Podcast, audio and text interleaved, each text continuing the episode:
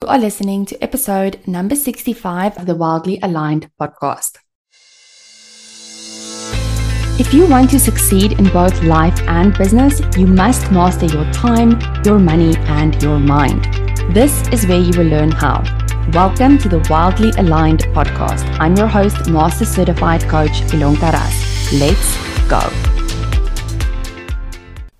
Welcome to this week's episode and welcome to December. Can you believe that we are in the last month of 2022? It's insane to me. So, I wanted to talk to you about money today and specifically thinking about money in a in a little bit of a different way than you may have been thinking about it up until this point.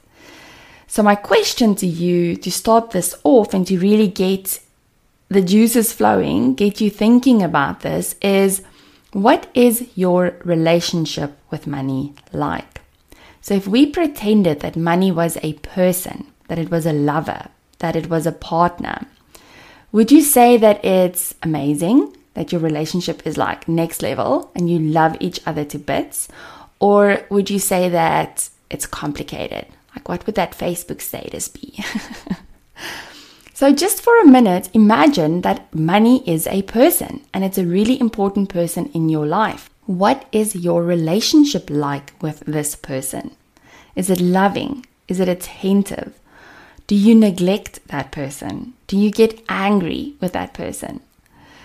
One of my coaches actually asked me this question, and it was really profound. It was a really big light bulb moment for me, and I really started questioning the importance of how we feel about money. And so, my question to you is Do you think that it matters how you feel about money? For me, the short answer is yes, it does. And so, think about how you are with money. Are you always complaining about it? Are you always annoyed and frustrated by it? Saying things like, you're never enough. You're not as much as my friends have. You make me feel less than. You're always less than I need and expect. How do you treat your money? Are you that needy, clingy girlfriend that's like holding onto it for dear life? Maybe even hoarding it a little bit. It's almost like locking someone in the in the basement, which is just such a scary thought. What are you using it for or against?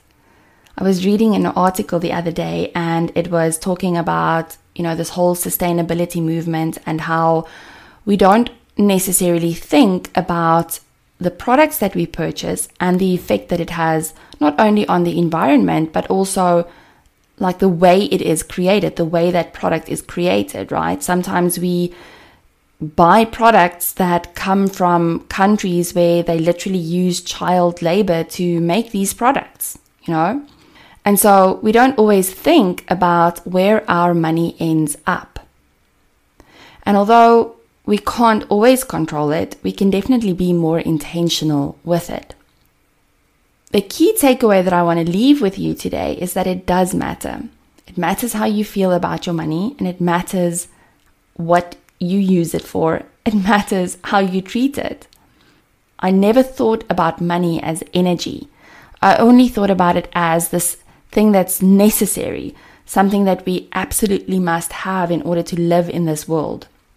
And of course, it's true, we do need money, but we are often blocking the flow of it because we don't recognize what kind of relationship we have with it.